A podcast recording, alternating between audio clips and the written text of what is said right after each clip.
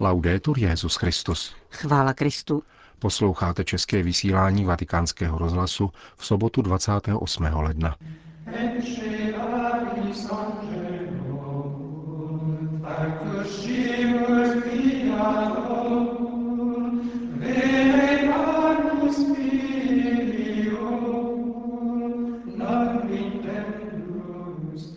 Smýšlet a jednat podle logiky Evangelia a nepodléhat kritériím mondénosti.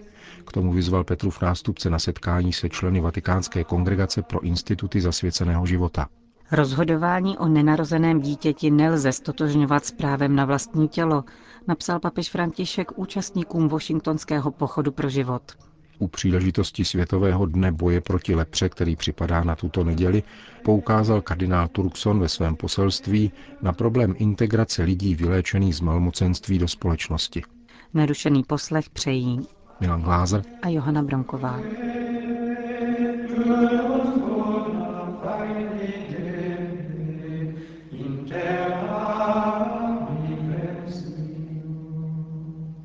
Zprávy vatikánského rozhlasu. Vatikán.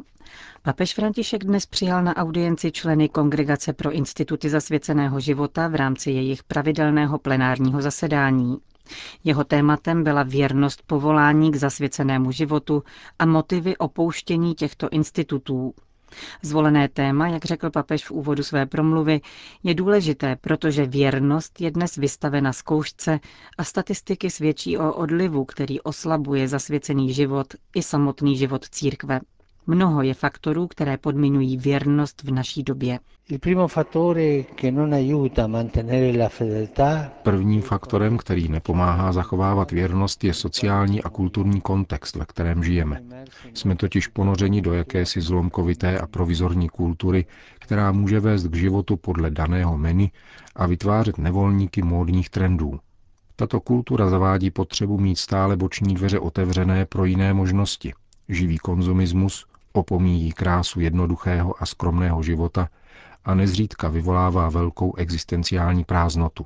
Rozšířil se také silný praktický relativismus, poměřující všechno na základě seberealizace, která je často cizí evangelním hodnotám. Žijeme ve společnosti, kde ekonomická pravidla nahrazují ta morální, diktují zákony a vnucují systém opor, jež jsou na úkor životních hodnot. Společnosti, kde diktatura peněz a profitu prosazuje takovou životní vizi, která odepisuje toho, kdo se nevyplácí.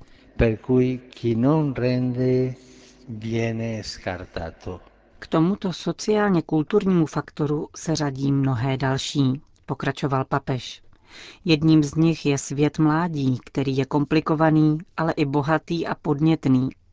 Nechybí velkodušná, solidární a aktivní mládež, ale také mezi mladými lidmi je mnoho obětí mondénní logiky, vedoucí ke hledání úspěchu za každou cenu, snadných peněz a snadných potěšení. Tato logika svádí mnoho mladých lidí.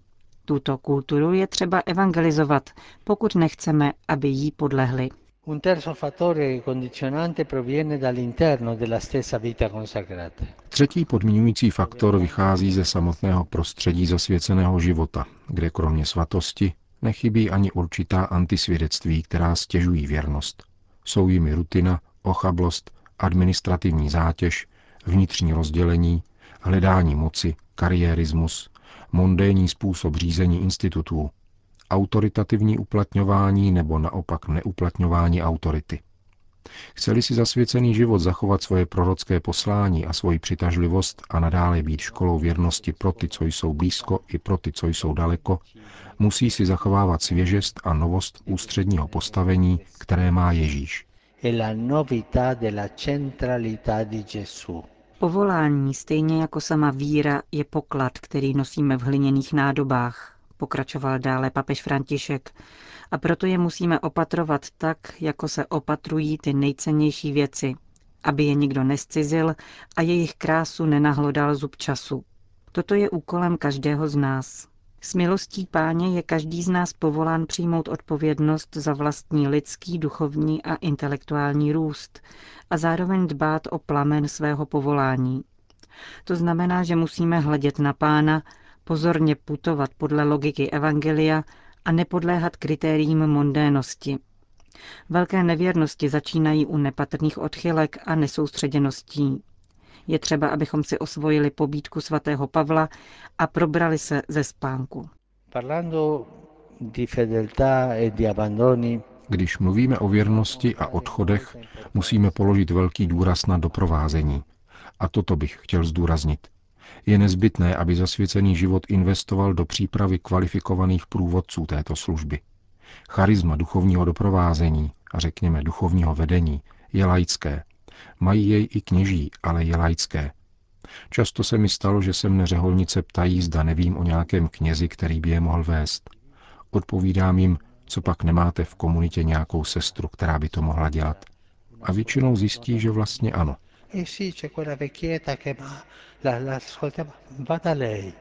Duchovní vedení je nezbytné, pokračoval papež. Je totiž obtížné zůstat věrní, když putujeme sami, anebo pod vedením bratří a sester, kteří nejsou schopni pozorného a trpělivého naslouchání, anebo nemají odpovídající zkušenost zasvěceného života. Potřebujeme mít bratry a sestry, kteří mají zkušenost putování s Bohem, aby mohli konat to, co učinil Ježíš s emauskými učedníky. Doprovázet na životní cestě ve chvíli dezorientace a znovu v nich rozněcovat plamen víry a naděje, slovem a eucharistií. To je delikátní a náročné poslání průvodce. Non poche vocazioni si perdono per mancanza di validi accompagnatori. Nemálo povolání se ztratí kvůli nedostatku zdatných průvodců. My všichni, mladí i méně mladí řeholníci, potřebujeme vhodnou pomoc v daném lidském, duchovním i řeholním momentu svého života. Je třeba se rozhodně vyhnout jakékoliv formě doprovázení, která by vytvářela závislosti, byla protektivní, kontrolovala anebo vedla k dětinskosti. Nemůžeme však přistoupit na to, že půjdeme sami. Je zapotřebí blízkého, častého a zralého doprovázení. To všechno slouží k zabezpečení neustálého rozlišování, jež vede k objevování boží vůle a hledání toho, co je milé pánu ve všem, jak by řekl svatý Ignác, anebo slovy svatého Františka z Asizi, abychom vždycky chtěli to, co se líbí pánu. Rozlišování vyžaduje ze strany duchovního průvodce a toho, kdo je doprovázen, jemnou duchovní citlivost, umění stanout před sebou a před druhým s naprostým odstupem od předsudků či osobních nebo skupinových zájmů. Navíc je třeba připomenout, že v rozlišování nejde pouze o volbu mezi dobrem a zlem, ale mezi tím, co je dobré a co je lepší, mezi tím, co je dobré a co vede ke stotožnění s Kristem. Tra ciò che è buono e ciò che porta all'identificazione con Cristo řekl Petrův nástupce v závěru své promluvy ke členům Kongregace pro instituty zasvěceného života. Vatikán, Spojené státy americké. Svou vřelou podporu vyjádřil papež František pochodu pro život, který včera proběhl ve Washingtonu za účasti tisíců lidí. Akce proběhla v den, na který připadá výročí legalizace potratu nejvyšším soudem v roce 1973 poselství podepsaném kardinálem státním sekretářem Pětrem Parolínem a adresovaném apoštolskému nunciovi ve Spojených státech arcibiskupu Christofu Pierovi papež říká, Hodnota lidského života je natolik veliká a právo na život nevinného dítěte, jež roste v matčině lůně, je natolik nescizitelné, že není možné žádným způsobem považovat za právo na vlastní tělo možnost rozhodovat o takovémto životě, který má finalitu sám v sobě a nemůže být v žádném případě předmětem nadvlády ze strany jiné lidské bytosti. Papež vyjadřuje naději, že tato událost, při níž mnoho amerických občanů manifestuje ve prospěch našich bezbraných bratří a sester, přispěje k mobilizaci svědomí na obranu práva na život a k zavedení efektivních opatření, která zajistí jeho náležitou právní ochranu. Washingtonského pochodu pro život se zúčastnil americký viceprezident Mike Pence a prostřednictvím tweetu vyslovil plnou podporu manifestantům také prezident Trump. Vatikán. Na neděli 29. ledna připadá 64. světový den boje proti lepře. Hansenova nemoc zasahuje ještě dnes obyvatelstvo v řadě oblastí Asie, Afriky a Jižní Ameriky. Při této příležitosti prefekt Vatikánského úřadu pro integrální lidský rozvoj, kardinál Peter Turkson, vydal zvláštní poselství, v němž upozorňuje na problém integrace lidí vyléčených z malomocenství do společnosti. Kardinál Turkson poukazuje na významnou roli církve v boji proti této chorobě, kterou se navzdory úsilí mnoha organizací každoročně nakazí 200 tisíc lidí. Obrací se zejména k představitelům všech náboženství, aby se zapojili k boji proti diskriminaci lidí postižených leprou. Jak připomíná, je nutné postupovat na dvou rovinách. Jednak ve zdravotnickém sektoru, zejména vývojem nových léků a lepších diagnostických nástrojů, a za druhé v oblasti reintegrace vyléčených lidí do společnosti. V závěru vybízí k překonání strachu vůči těm, kdo jsou poznamenáni touto nemocí a k zajištění jejich solidárního a spravedlivého přijetí. Podle statistické ročenky spravuje katolická církev na světě více než 600 center pro nemocné leprou. Vatikán. Příští světové dny mládeže, které za dva roky koncem ledna bude hostit Panamská republika, se stejně jako jejich tříletá příprava ponesou ve znamení Pany Marie, vysvětlil deníku Loservatore Romano kardinál Kevin Farrell, Prefekt Úřadu pro lajky, rodinu a život komentoval nedávné zveřejnění termínu mládežnického setkání a zároveň hovořil o první přípravné návštěvě v latinskoamerické zemi v prosinci loňského roku.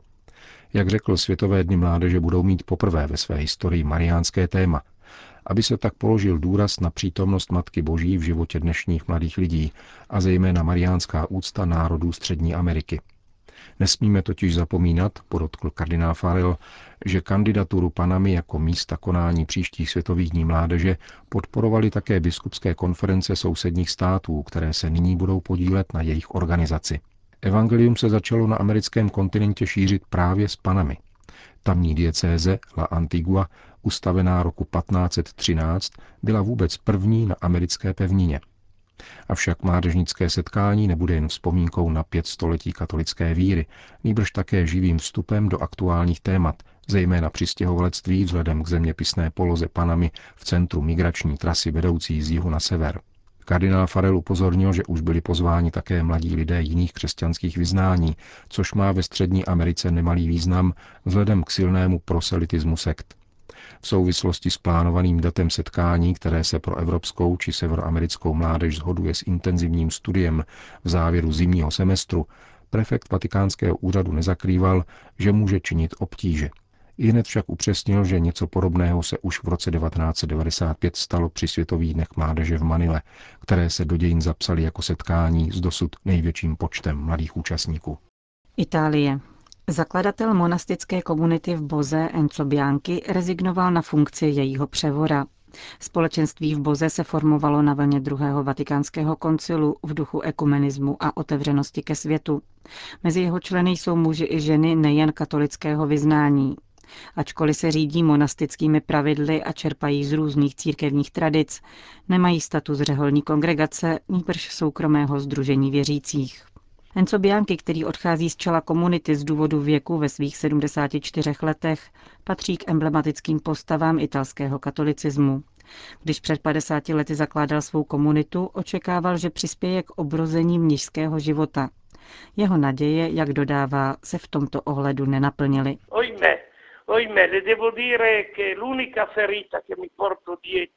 Bohužel musím říci, že to je jediná bolest, kterou si odnáším. Když jsem začínal, zdálo se, že se před nízkým životem otevírá nová budoucnost. Hluboce jsem věřil a doufal, zvláště koncem minulého století, že začíná nové jaro nízkého života. Místo toho se krize na počátku nového tisíciletí dotýká všech klášterů. V mnohých vyhasíná život. To mne velmi rmoutí. Kromě toho musím říci, že se v církvi ocitá ve stínu jak mnižství, tak i liturgie. A to nepomáhá. Mnoho mnichů má dojem, že se na ně nepamatuje. Na druhé straně naším povoláním přece je zůstávat na okraji. Máme tedy příležitost prokazovat věrnost Evangeliu. Skutečně mě však rmoutí ta velká krize monastického života, trvalý úpadek nových povolání, nedostatek věrnosti, stárnutí mnoha komunit, které stále častěji musí zavírat kláštery, protože už nejsou schopni zajistit to, co je nejpodstatnější, totiž liturgii.